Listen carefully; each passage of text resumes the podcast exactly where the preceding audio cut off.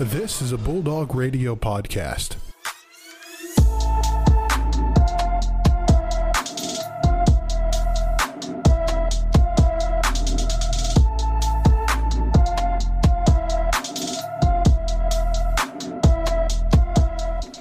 Welcome back, everybody. Welcome to the MVSP, the most valuable sports podcast. My name is Brandon Wirth. I'm joined always by my co-host, co-star, Joe Nagy. What is happening? It's a great day to be in the studio, Brandon. Indeed it is. And we have another special guest. We know you guys really liked having Isaac on. We have found another guest for you. His name's Johnny Yonker. Johnny, welcome to the show. How you guys doing? Good. It's been a great day. You guys might know Johnny from our fantasy league, which we will talk about later on. We don't have to mention who's doing better. We'll mention that later.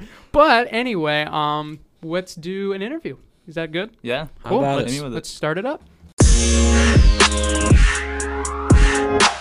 So, Johnny, tell us about yourself and your sports background. What got you into sports? Yeah, I've been playing sports all my life. High school, three-sport athlete, played tennis, basketball, baseball, and then eventually I signed to play baseball at Taylor University in Indiana.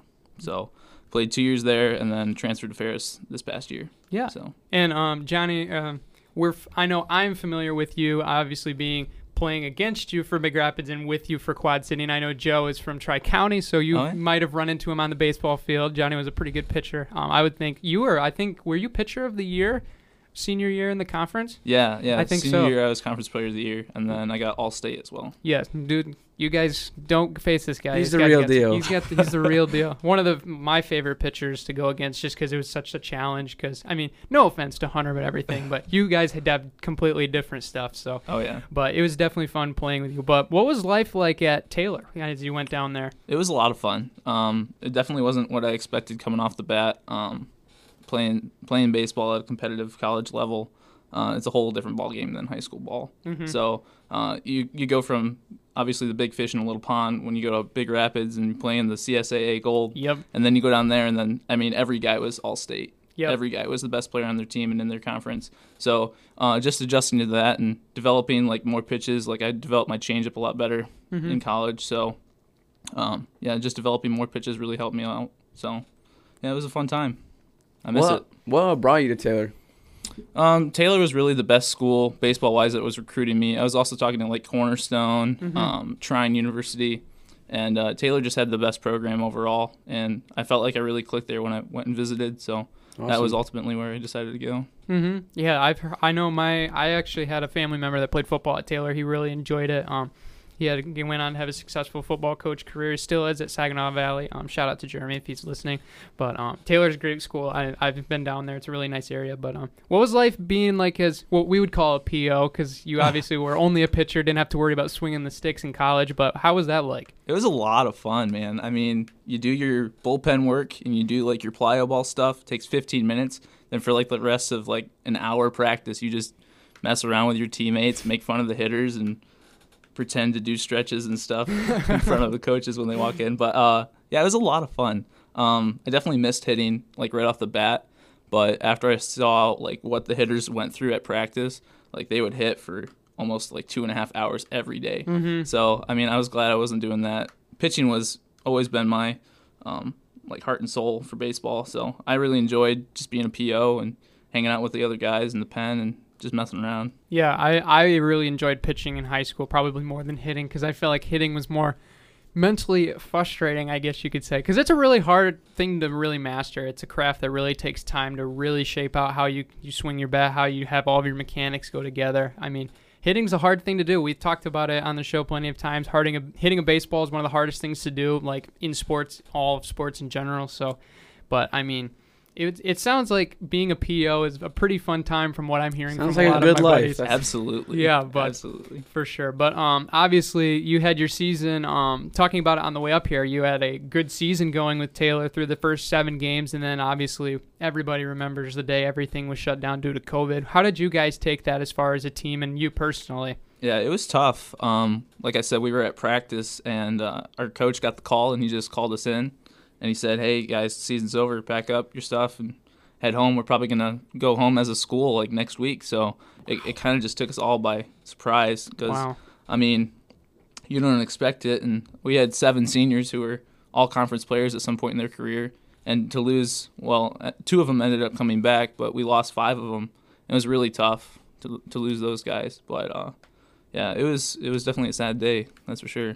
And especially before COVID, how was it at Taylor kind of balancing class, kind of a social life and sports as well? Because, I mean, I know you said hitters would hit for 2.5 hours and, like, just having practice and then going to class and stuff. Was it kind of easy to manage that and have a social life as well? It wasn't really easy, I'd say. I mean, like, our dining commons closed at, like, 7 o'clock, and we'd have evening practices.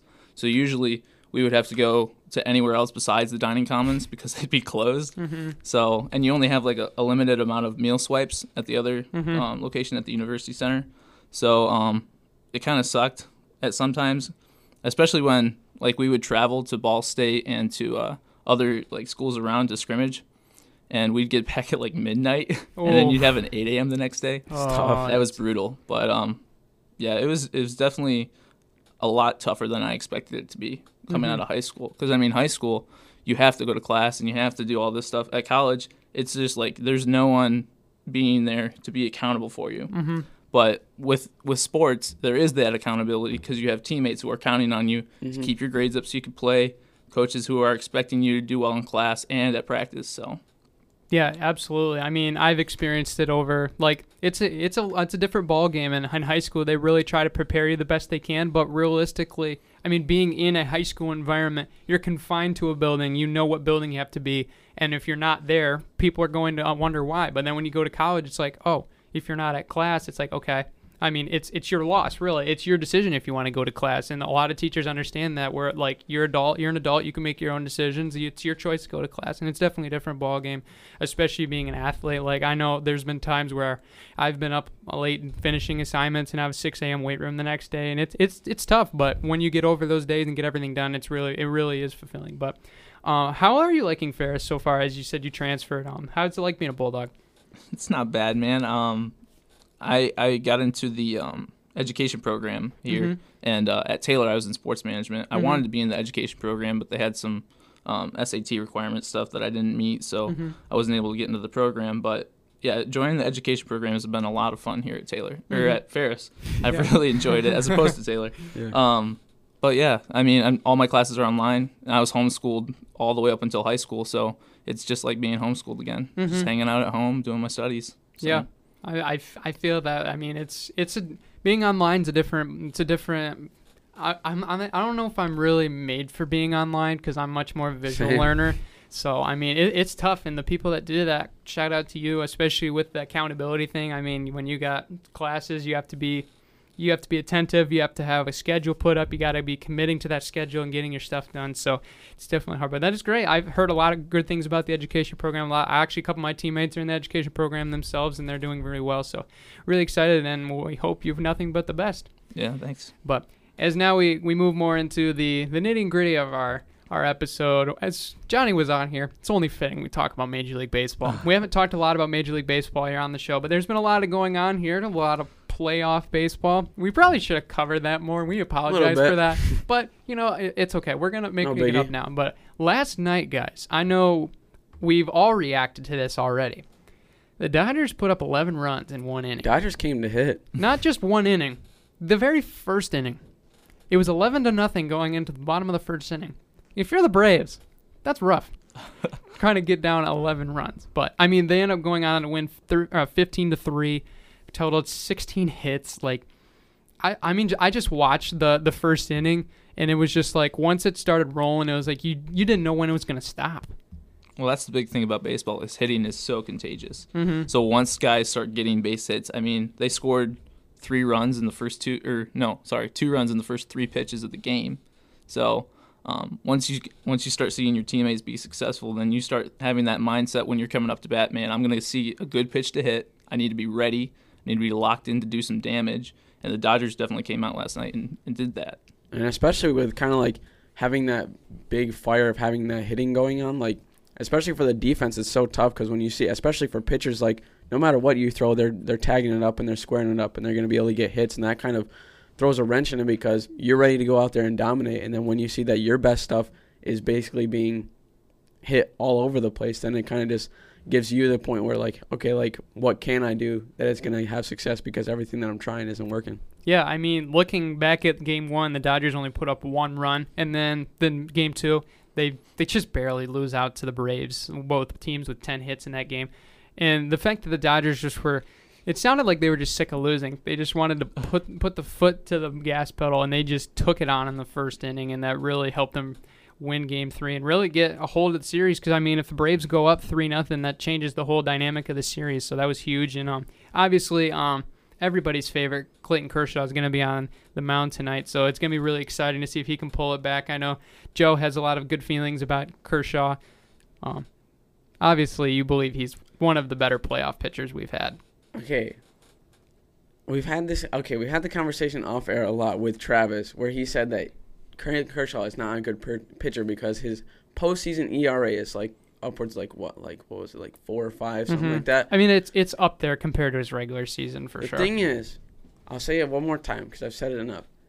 When you have people that know what pitches are coming and can get 8 runs off you, that ERA is going to go up no matter what, and that outlier is going to make it so that your good ERA goes up by like 2 or 3 runs. It doesn't matter if you have like 4 more games after that where you give up like maybe 1 or less runs, it's still going to be up there.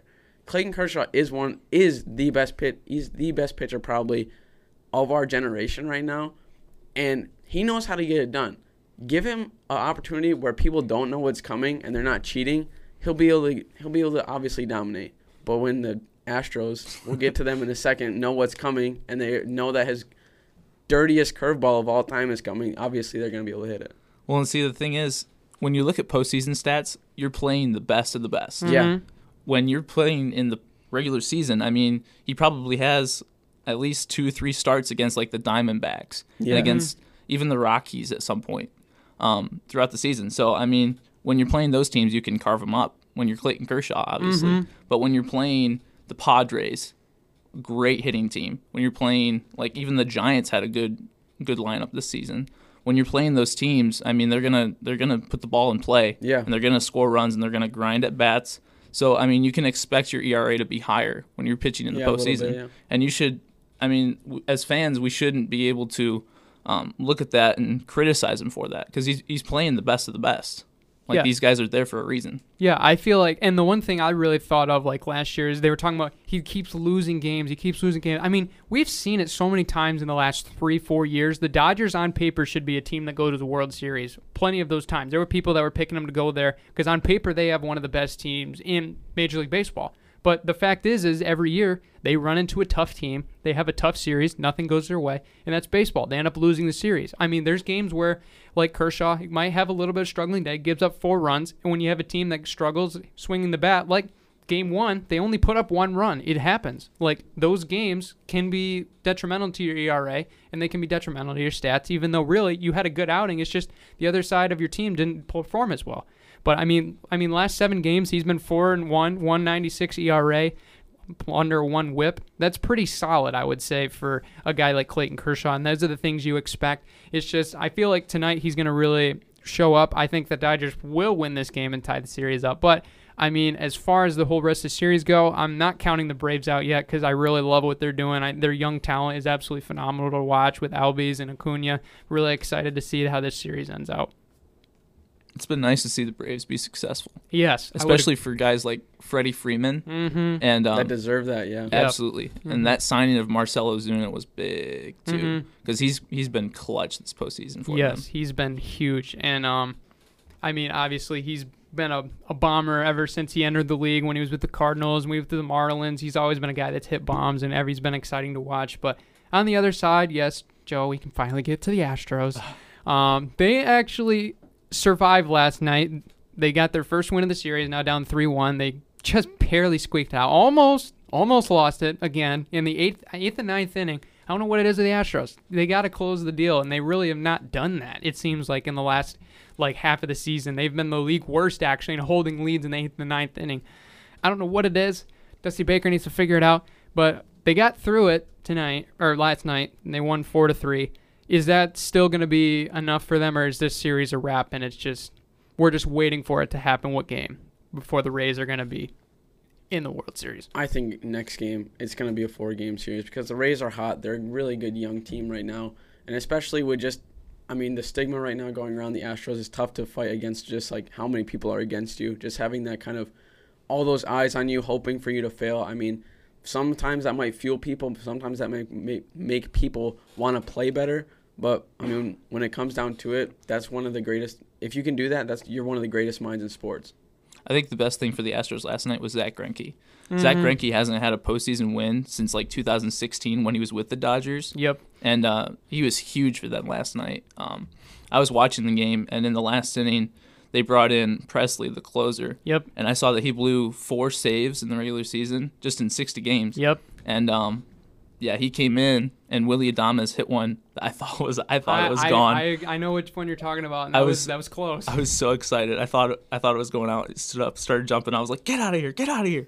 But sure enough, it was off the wall. So, I mean, the Rays are some dogs. Mm. They are some dogs, especially their lineup. They grind at bats, and I think it's over after this game. Remember when Willy Adames was on the Whitecaps?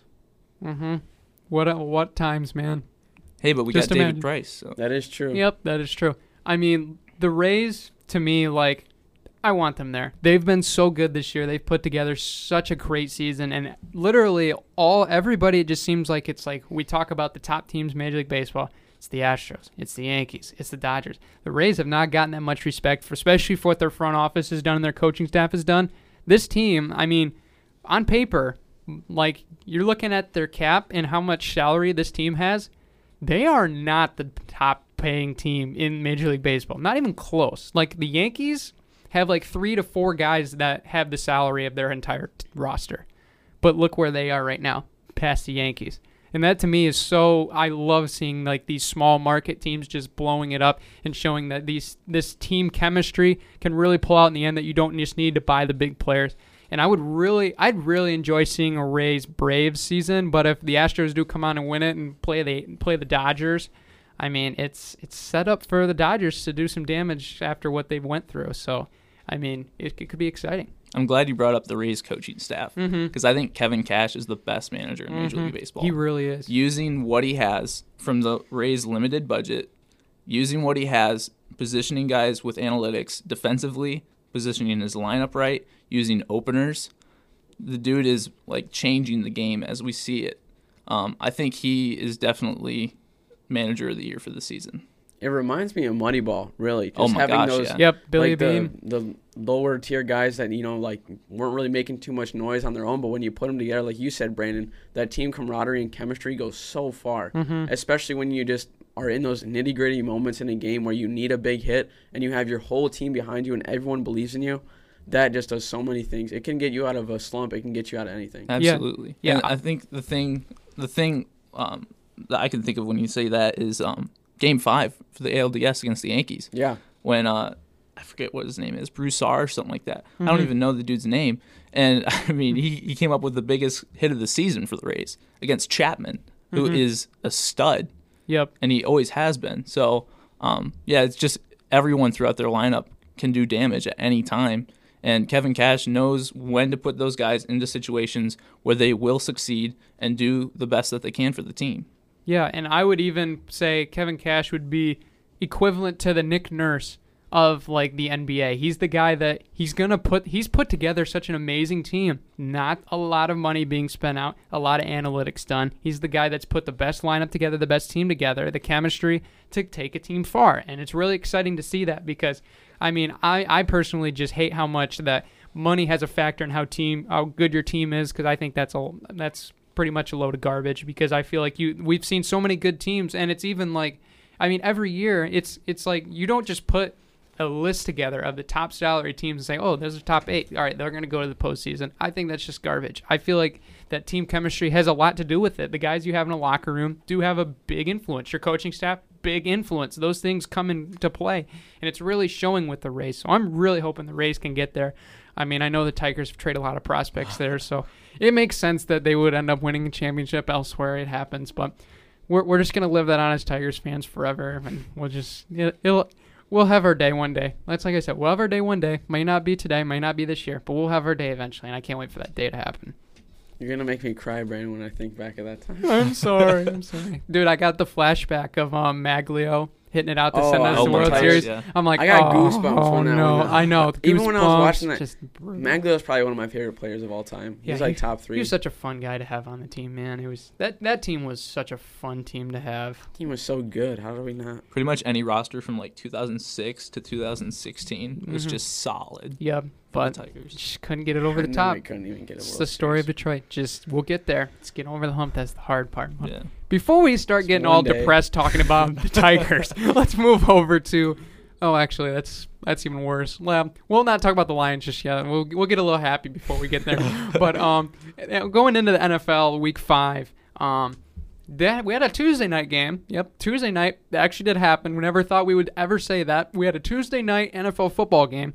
Between the Bills and the Titans, and I'll admit I picked the Bills in this game, and boy, I was wrong. Titans came out. Dude. They came out to play, and it was surprising. Yeah, this Titans team is looking so good this year, and I know like kudos to them because I know we talked about it a lot with Mike's on Friday that this team has gone through so much outside of everything that's going on the football field.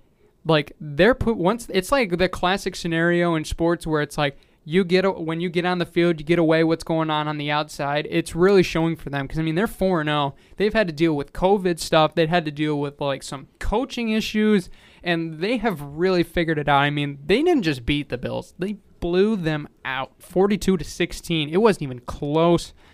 And if you're the Bills, I mean, Josh Allen was really banged up in this game, didn't have a great game.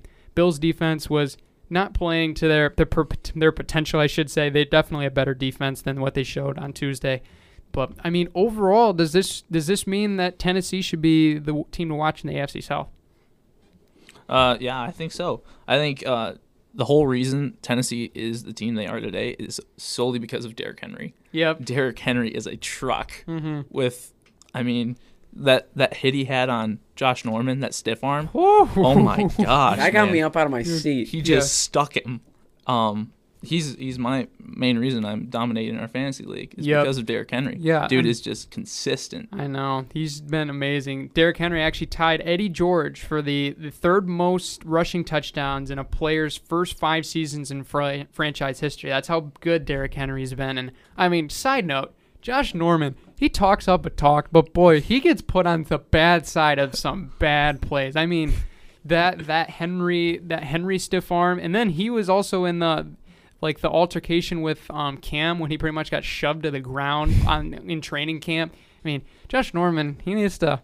I don't know. I mean, he might talk a little bit too much, but boy, he gets put in his place real quick. Might need to back up a little bit. Yeah, but I mean, shout out to Ryan Tannehill. I mean, Ryan Tannehill is a guy that we don't expect to be like the best quarterback in the NFL at one point. But, I mean, right now, the way he's playing so efficiently, he's up there. I mean, 195, 3 touchdowns. But, I mean, yeah, he didn't put up 200 yards. We understand that. I mean, he's 21 of 28. He's being efficient because he has Derrick Henry. Absolutely. He has the running game where he doesn't have to throw the ball 61 times like Joe Burrow does. He doesn't have to do that. They can be efficient and still win ball games. And their defense really showed that they can be a good team. I mean, they forced Josh Allen into 2 picks. They actually had Matt Barkley playing at one point because Josh Allen was just so banged up. They had to get him off the field before he was off on a stretcher. So, I mean, that defense was really fantastic.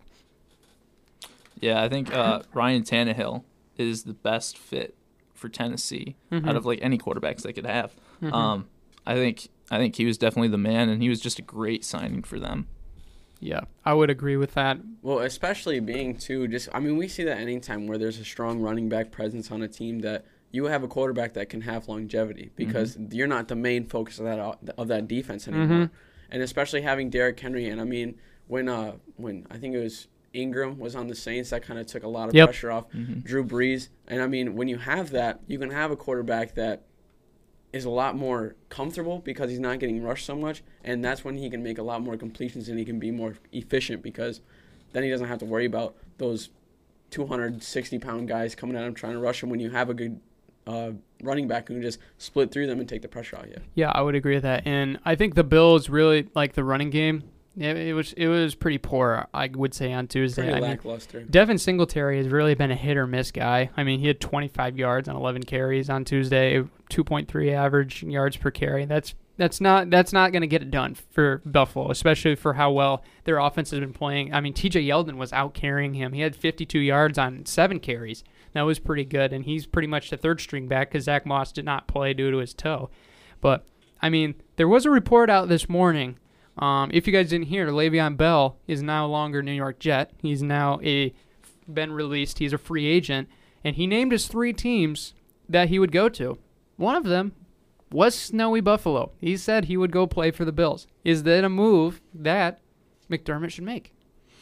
Honestly, I don't think so. I think Le'Veon Bell wouldn't really fit in with the Bills just because they rely so much on Josh Allen in the passing game. I think he'd best fit in like a Miami. We talked about, I think mm-hmm. Miami would be the best place for Le'Veon Bell, mm-hmm. where he would be the guy to take the pressure off Ryan Fitzpatrick, off Tua, hopefully. Yep, Tua will get on the field mm-hmm. soon. But I think Miami's the best fit for him. Yeah, and the 2 other teams that were mentioned was Miami, and then the other one, of course, who wouldn't want to play for the Kansas City Chiefs? He just wants a ring. Yeah, I mean, yeah, I don't want to see him go to Kansas City. The one reason is he's not going to play for the most part. He can get millions just sitting on the bench and get a free ring out of it. So I mean, if he wants to do that, whatever. But I'm just saying, like with CEH, with Darryl Williams, how much he's going to really contribute in that offense is going to be. It's going to be another LeSean McCoy type thing where he's going to play maybe a couple games and have a minor role in a couple games and maybe blow out 1 or 2 games, and it's really not going to be that much. I mean, I think Miami is the best place for him because I think the running back situation is pretty spotty. I mean, they've tried Jordan Howard really turned into a goal line only guy. I think the guy has literally, if I count right, maybe less than 12 or 20 carries, and I believe he has like 6 touchdowns. I mean, he's only gotten the ball in the red zone. Like, it's like, all right, we're on the 4. Jordan, come on in.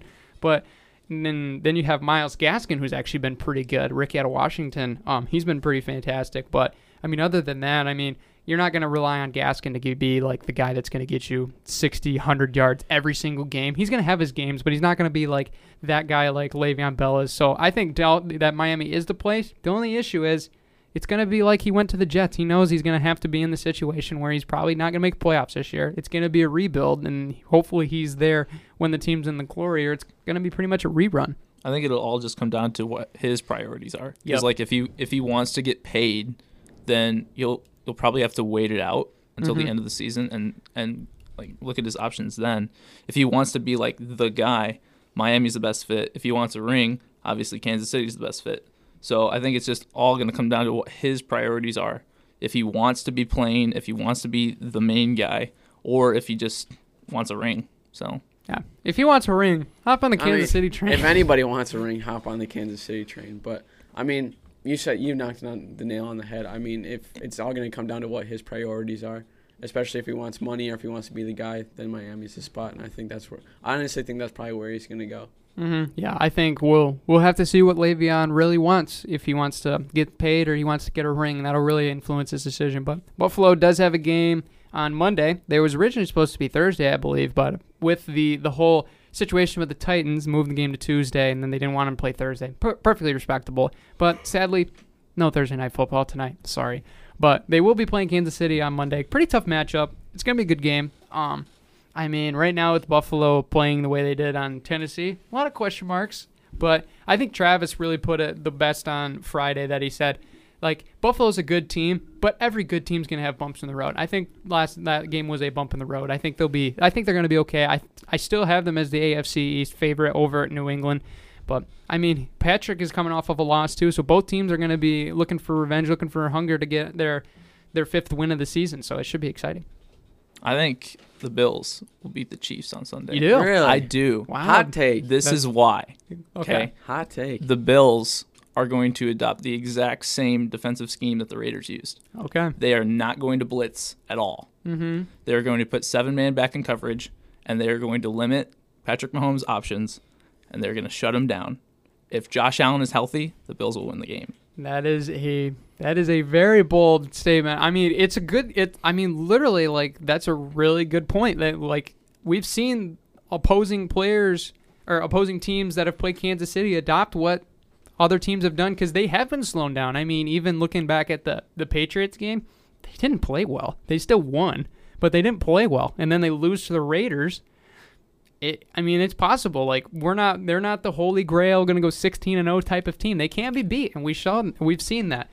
It's going to be tough. I mean, right now, I feel like Josh Allen is banged up. I feel like he'll be healthy, but I feel like it's going to come down to a situation where I think Patrick's going to really figure out what happened last week. I think he's going to adjust. I think he is going to beat Buffalo. I don't think it's going to be a blowout at all. It might not be by a touchdown. Like, yeah. Maybe. No, I'm not calling the Travis by 2 touchdown type. I'm not doing that. I think that's going to be a close game. Might come down to a field goal. Probably going to come down to Josh versus Pat in the final minutes, and I feel like I'm going to take Pat just by a little bit, and I feel like he's going to win the game. But it's going to be a really exciting game. I'm really looking forward to see when both teams, because both of these teams are powerhouses in the AFC, so it's going to be a fun matchup.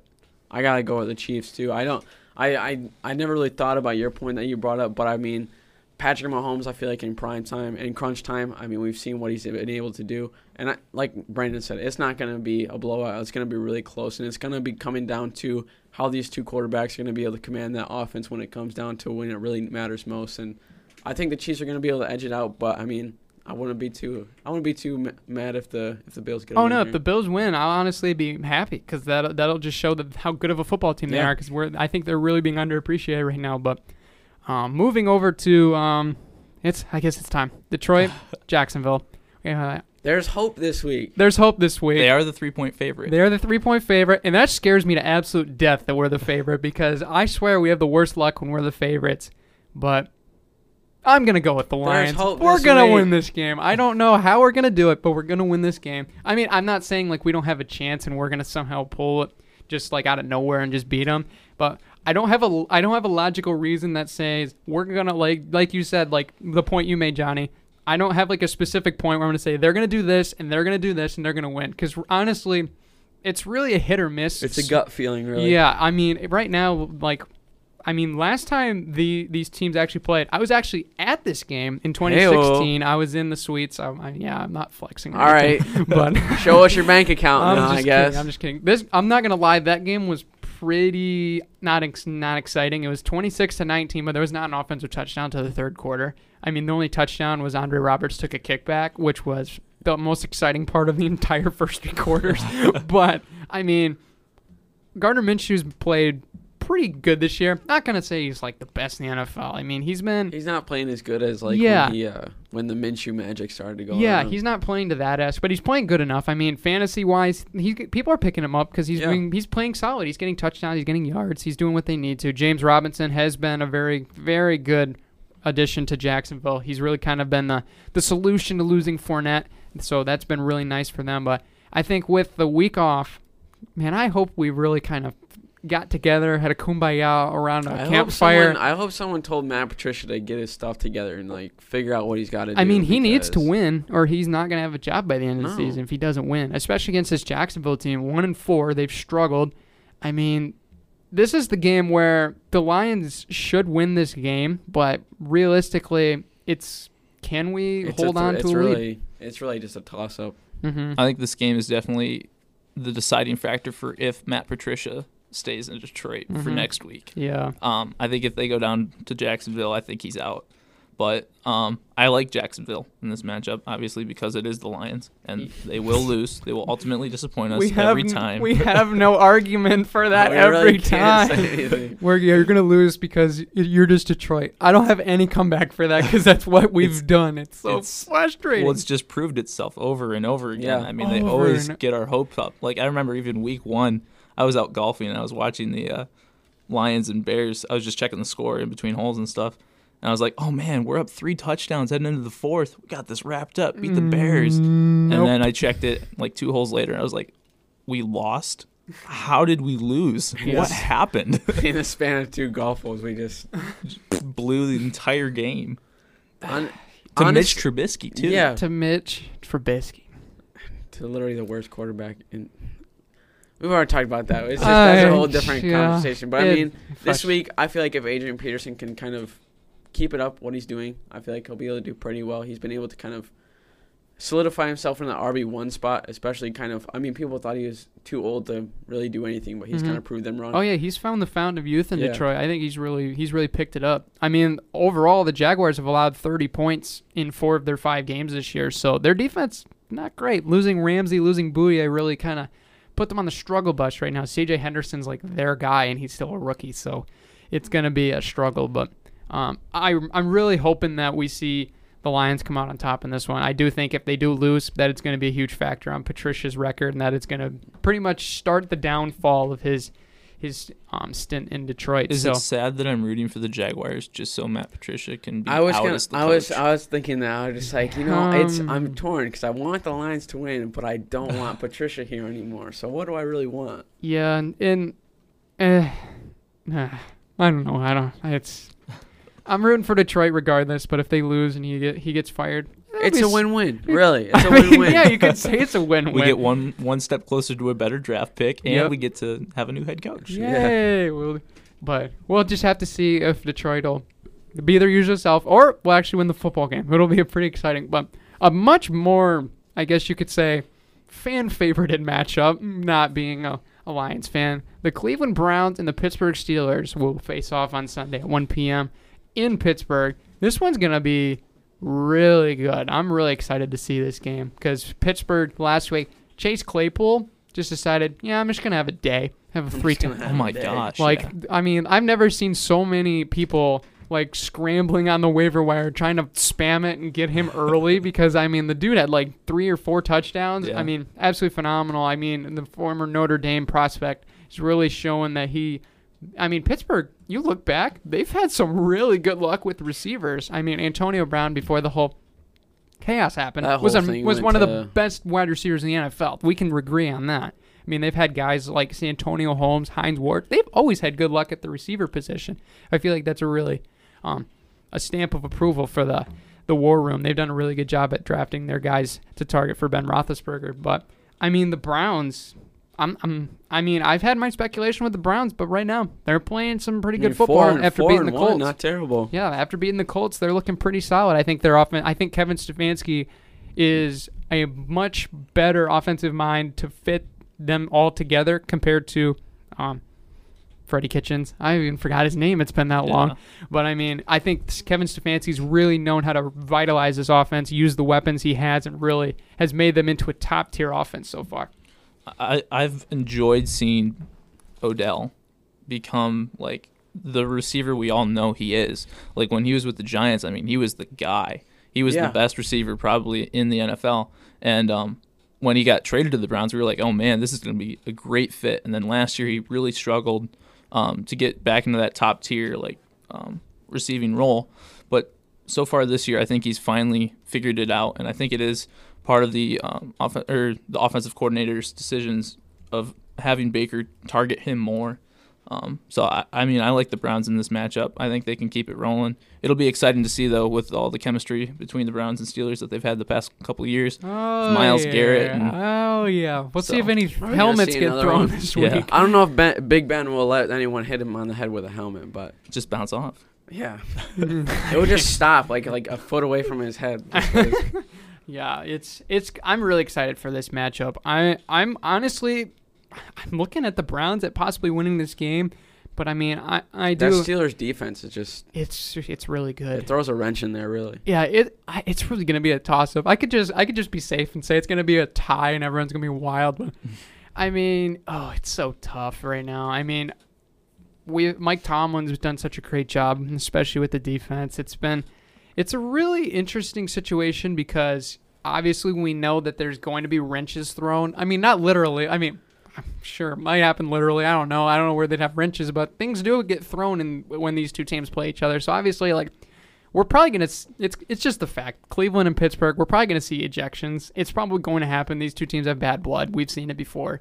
So, and I mean, I believe, this is the first time that – I mean, last year they met up and the Steelers won by a touchdown. I feel like that has the same kind of narrative this week, but I don't know. I've bet against the Browns too many times and they've upset me. So I'm going to go with the Browns this week to beat the Steelers just because of the fact that I've been wrong about them the last 2 weeks. I'm going to go with them. Then they'll probably lose and then the Steelers win and then I'll be somewhat happy. So I'll go for the win-win. I'm going to go for the win-win, solidify my win-win scenario. I mean, it's going to come down if the Steelers can shut down Kareem Hunt. Kareem Hunt. It's like I mean, right now, on paper, Steelers number one defense, but the Browns have the number one rushing in all of the NFL. And if they can shut that down and kind of force Baker to make a lot more throws, because, I mean, we've seen it when he's thrown 40-plus throws. He's not very consistent. If they're able to kind of push him to make all those throws and kind of tire him out and get his arm moving a lot, I feel like they're going to be able to shut him down. But, I mean, they're still a number ranked 11th in the whole NFL for the offense. So, honestly, it's going to be close. I think the Steelers are going to be all have it just with how good their defense is. And I think Big Ben's going to be able to control the game, especially with that veteran mindset. It's going to be close, but I think I got to go with the Steelers. All right. Well, sorry about that text message. I'm getting text from Schefter as we speak. No, I'm just kidding. Get him on the line. Cam Newton is back at practice for you guys. Just so you're aware, if you have the Patriots QB on your fantasy team, which we can now transition to, he's practicing this week, and he's looking good for Sunday. So we'll be excited. I know I have him, I believe, on my bench in our league together. So it'll be interesting to see what needs to be done, because I'll be the first to admit with my team, my quarterback, Matt Ryan, I would like to have some words with him. He's really struggled right now the last 3 weeks. I mean, he started off so solid. I mean, they put up how many yards against the Seahawks and how many yards against them. Forgot who they play week 2 as Packers, but I mean, they've just been he's not gotten in the end zone. It's frustrating me as a fantasy owner, and I'm gonna admit that was probably the reason that Johnny edged me this week. My quarterback did not play good enough. I think in your case, Matt Ryan is not the guy to go with for the rest of the year. I think, though, since you have Cam, I think Cam's gonna be either a solid option or big guy. I'm ready for is Andy Dalton, especially with the weapons he has in Dallas. Now that he has the position, because I mean, when he was in Cincinnati, he just didn't have the weapons that he does now, especially the offensive line that he has now. He has time to sit in the pocket and just chuck the ball to CeeDee Lamb for touchdowns all day long. So I'm really excited to see Andy Dalton step into this Dallas role now that Dak's out, unfortunately, but I think he's gonna definitely live up to it, and I think the Cowboys are probably going to make the playoffs still.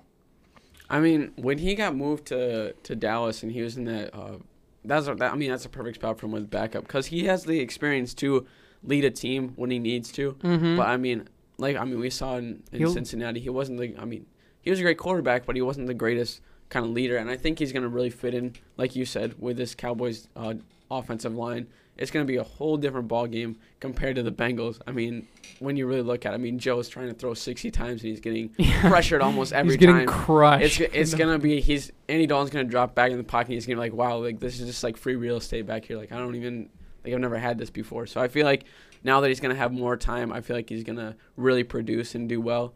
But, I mean, I'm just ready for Dak to be back already. Yeah, I'm excited for Danny Dalton. I believe I actually put in a waiver claim for him, but I think somebody snatched him ahead of me in the waiver order. So I think I actually got Fitz instead, who was my backup. So I'm not thinking that as a long-term solution, because I think Tua will probably play by the end of the season if they're not in playoff contention, at least maybe the last 2 games.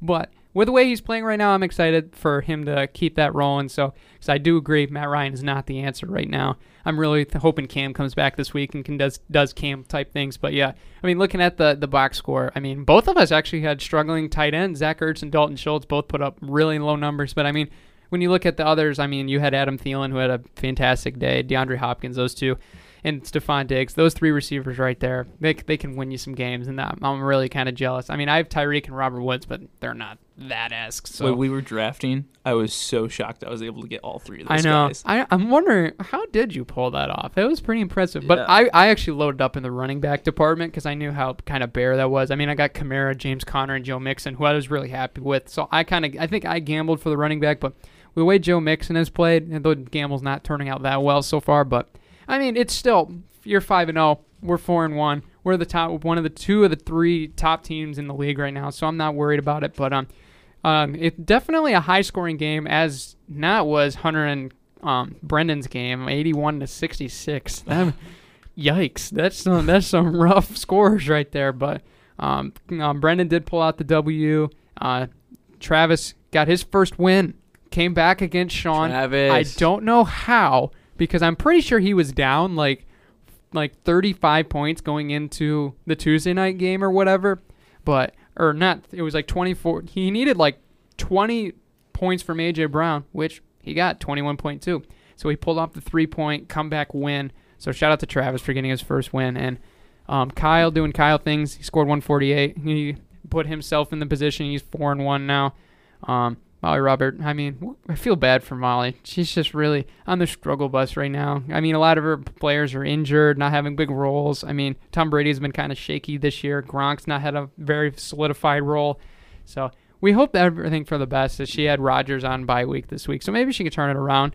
But Ryan Simmons, former guest on our show, he had another win. He's now 4-1. The Saquads without Saquon. Actually, no, he did claim Saquon and put him on his IR just so it solidified his team name. I think that was great, and I think he's happy about that. But then the last matchup of the week. Sorry, Joe. It was tough. Yeah, it's a tough day for me. A 120-93 loss for Joe. And Barrett just goes hard. That's what I'm just gonna say. He looks at this way more than me. Yep. I think he pulled out the right moves that was needed. He played the gutsy call and played Justin Herbert, and he made a pretty good call on that, scoring 27. That was a really good call. He actually did sit Darrell Henderson, which is kind of questionable. I mean, turning out. But, I mean, looking at the running backs he had in his lineup, I would have did the same thing. So, I mean, you just need some more production. You need to get Zach Moss and Julio healthy ASAP. Yeah, I know. You're telling me. It kind of sucks, but I mean, I made some moves early this morning in a little bit, but I mean, how do I beat a guy who's got Rodrigo Blankenship on his team? I actually sent him a trade, straight up Matt Prater for Blankenship. Oh, snap. That's honestly a good trade. You heard it here first. Blankenship is probably going to be the best kicker of all time. The insiders have spoken. We have a kicker trade in podcast. I'm just waiting until Blankenship gets an interview and he keeps his helmet on. Oh. How about the Colts with kickers, though? I mean, Vinatieri, and then even having McAfee as their punter for a while. They are just... They know how to pick the right guys in the kicking spot. Perfect for picking guys who can kick the football. Yeah, if you need what you need to do to build your best team is you need to get the Steelers receiving scouts. You need to get the Indianapolis kicking scouts. You need the Green Bay quarterback scouts. Opposite of the Lions coaching staff. Don't sign anyone who's ever been with the Lions. Well, if you want them, actually, what you should do is if you don't want a player, we're going to trade them anyway. So just draft the players you don't want, and then we'll trade them and get different ones instead. No, I'm just kidding. I hope we have a good draft this year, not going to lie. But it's probably going to get a pretty good position. The way the season's going now. Tank for Lawrence. Tank for Trevor. That has been started. But, I mean, there's rumor that Jacksonville wants to tank for him, and they already have Gardner. So it's the battle of the tanks this week. Yeah. I don't know. Who's going to lose? If someone drops a wide-open pass, then we'll see who's going to win. We will learn this week who is the better tanker. We will find out. But it should be really exciting. I'm really looking forward to it. I mean, I'm hoping that my team, I feel like I can get some pretty good points this week. I mean, I do have the heart and soul of my team, Alvin Kamara. It's the inevitable. He has a bye this week, so tough. But I mean, I do have James Conner, Joe Mixon. I do have Myles Gaskin on my bench, who we talked about. He had 20 points last week, so I'm looking upside with him. But I'm really hoping Cam comes back because I don't want to play Matt Ryan again. I just don't want to do it. Well, you might not have to if the Falcons shut down. That is true. That is a good point. And we just were breaking news that the Falcons facility has been shut down due to not one but multiple. I don't know what multiple is, but more than one case. It could be 2, it could be 20 cases in Atlanta, so they have shut down today. So we'll see how that goes. I know the Jets had some problems. Last week they shut down, I believe it was on Friday, and they'd end up still playing. So I mean, the Titans have had it too. It'll be interesting to see how this season ends because I feel like personally we're really kind of starting to hit that point where we're looking towards the end of the season. It's like, yeah, how far can we go until it's going to be like, yeah, everyone's infected, we're not getting guys on the field, and we might have to end the season early. I hope it can keep going. I certainly hope it can go for at least healthy guys, especially with this COVID stuff that's going around. I mean, I just hope that everyone's okay and we can keep playing football because it's been exciting to watch the NFL do so well. I mean, they've only had to move around a couple games, and especially with the amount of people that they have going into each game with coaches and field personnel. I mean, even just for practices, you probably have like 200 people there on site. So it's been nice to see the NFL be successful in their protocols and being able to keep guys on the field, keep teams in the facilities. So, I mean, I hope that everything's all right with Atlanta and we can keep playing.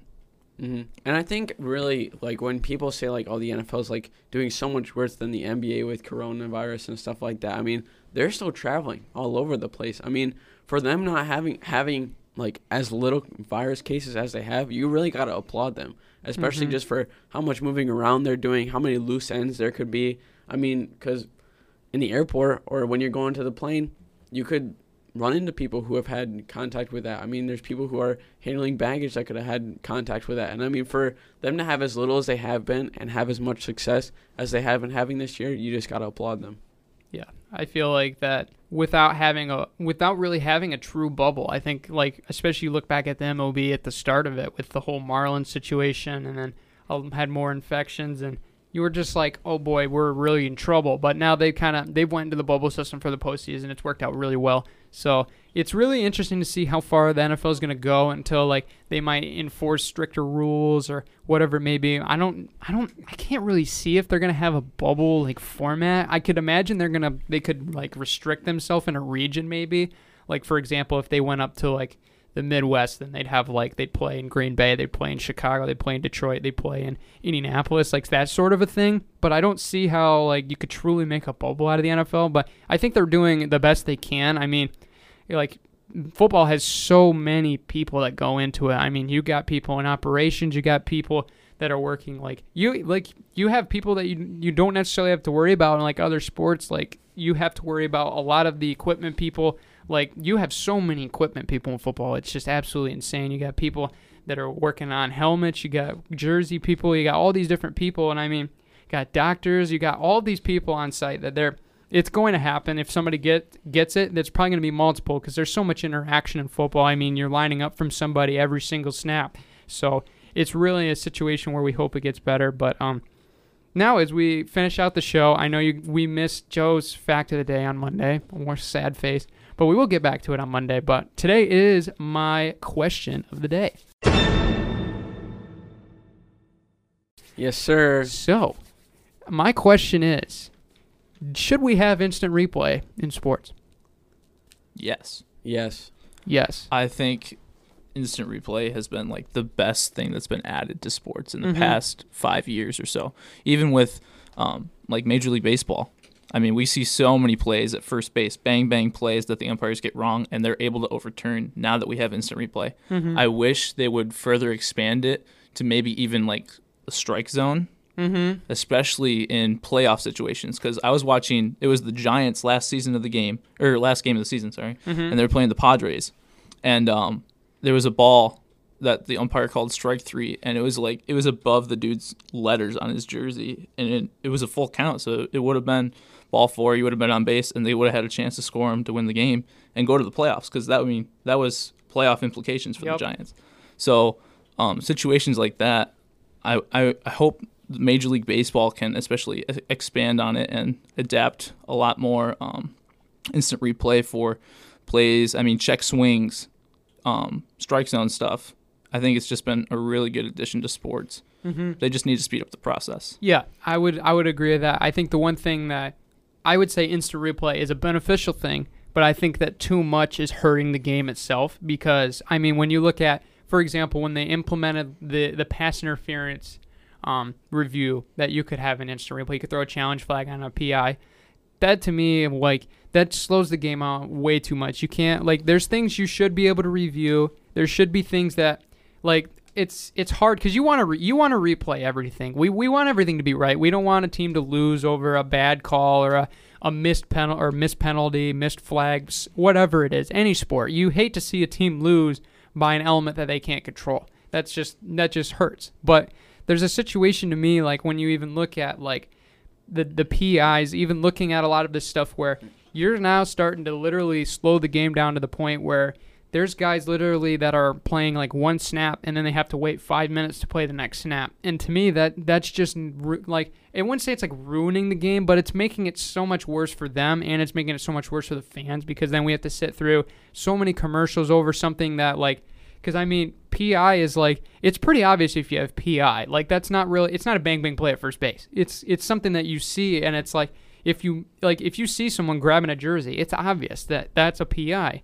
But when you have to relook at it and make sure that it is a PI, it's just like, to me, that's too, like, it's way overcompensating for the situation. Like, if you saw it, you saw it, you didn't, you didn't. I think we should just have it and then move on rather than instant replay. Spend 3-5 minutes like, oh, yeah, that might. And, I mean, how many of them were overturned last year? It was like less than 7% were overturned in all of the challenge flags thrown in PIs. And to me, that's like, that to me, it's like the referees, they're paid to do their job. They know how to do their job. When we have to, like, they're in there for a reason. They're professionals, and I think we should respect them for it in the PI department. Now, like, the strike zone, I know, is a much different situation because obviously, it's a lot more. There's a lot more variance, I feel like, because I mean, obviously, you have the strike zone made by Major League Baseball. They have the rule what the strike zone is, but we know for baseball, every umpire has a little bit of differences. Some people like outside corners more than others. Some people have letters or shins. Or sometimes people do like shins as a strike. I mean, it's possible, but I know there's been talks of an electronic strike zone possibility. Is that like maybe even implementing like a Fox Tracks for the umpire? Well, they have done like for some games, like when there's like a close pitch that's like on the corner, they show like. They do the thing where it's like the actual like strike zone, and they show like where it hit. Yep. And like those ones that it's like just hitting the corner that like they call balls. Like people will be like, oh, like they should have called it a strike. But at that point, like for the umpires, like if you make a bad call, people now see why it's a bad call. Mm-hmm. Also, we can all agree Angel Hernandez shouldn't be an umpire in the MLB. Yeah, oh my gosh, no. He's so bad. He is. I could call better games. Okay, but like, okay, Joe. It's for those reasons that I feel like we should have like instant replay on strike zones, because there's like so many blatant or just overturn strike calls and stuff like that, because there's so many blatant times where, I mean, Angel Hernandez, for example, there's times where the catcher's glove doesn't even move, and he calls it a ball, and that moves the count to like 3-0, or that moves the count to a walk, and I'm like, how are you even like in the game? How do you even umpire the playoffs when you have this bad of a reputation? It's just, I do understand why people would want that, because I mean, the strike zone I understand, because overturning some really bad calls, but I mean, for some stuff I do think it's a little bit overused. I know they have been looking into implementing some stuff in minor leagues and trying some stuff out. Like I heard of one where they put an earpiece in the home plate umpire's ear, and then they have the electronic zone. If it hits the zone, the earpiece goes off and like rings or something like that, or says like strike, and so he calls the strike then.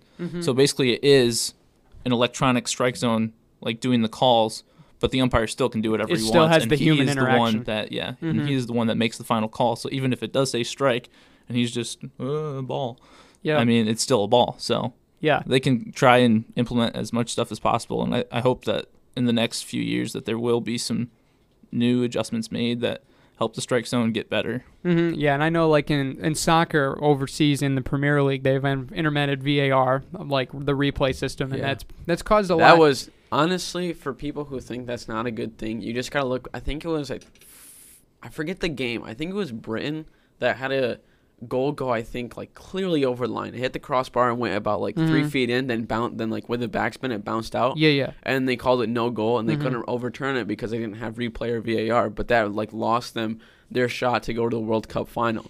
And like that's kind of the reason that VAR was implemented. Yeah. And honestly, I feel like that's a huge thing. I think VAR is a beneficial system. I think it's it's kind of a spotty system, obviously, because I mean, it's really, you're going to make the call that it's a goal or it's not. And I think the hardest thing is judging what's a goal and what's not, because it's not like, it's like football. It's like you break the plane, you like the football's over the line, you're in. Where in reality, some people, it's like, oh yeah, if it's on the line, if it hits the line, yeah, it's in. Or no, it's got to be all the way over the line. Or no, it's got to just touch it. It's like they need to really figure out what really is, because I think that's what's messing up VAR a little bit, because that VAR judgment is different than a lot of people have been used to. So I think it's definitely beneficial, but I think for how hit or miss it is right now, I think that's why people are a little bit frustrated with it. So I think that's a beneficial thing that'll just take time for people to get used to, but it's definitely making like it's hard for really being a sports fan to see a team go down because of something they can't control, because I mean, these guys are playing their hearts out.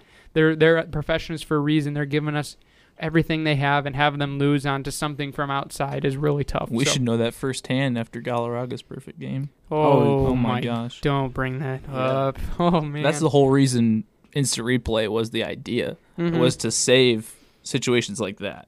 I mean, that was just so bad. I feel like this podcast is just why it sucks to be a Detroit fan. It really is, though. It really is. We should change the name. Just the why it sucks to be a Detroit Motown fan. Moping Show. That's what it's going to be called. No, but I've never been so frustrated. That broke my heart, dude. Yeah. Who was it? Jim Joyce? Jim Joyce. Yeah. It's like, yeah, give him a car, not the record that's almost unbreakable in Major League Baseball. And seriously, like, gee, man, it's so rough. I mean, I'm banging the table how frustrated I am right now about that. But I mean, every time I see Jim Joyce, I'm just like, You're the reason. You're the reason I don't want to be a fan anymore. You are the sole reason we have instant replay in baseball. In any sport. In any sport. Jim Joyce, you can thank him for any other bad call not being as bad as that, just because then there's at least some grace. But that is going to be our show today. Joe, as always, you have a good time. Johnny, thank you so much for joining us. You're a fantastic guest. But if you want to be a guest on the show, you know what to do. Follow us on the MBSP at Twitter. Send us a message, and we can get you on the show. I know you guys enjoyed the interviews. We're going to keep those rolling. We're going to get some more guests in here. Stay tuned Friday, where we're going to be possibly on Mics and Takes, debating on, you know, our college lives. We'll see how that goes. Yeah. But I mean, I know I got some. It's about midterm time for college students. I think we know that. So a lot of things are picking up. So hopefully we'll get in there. But Joe, as always, Rome wasn't built in one day. Detroit will be there eventually. I had to say it. And it was a good day off. It really was. Take care, everybody.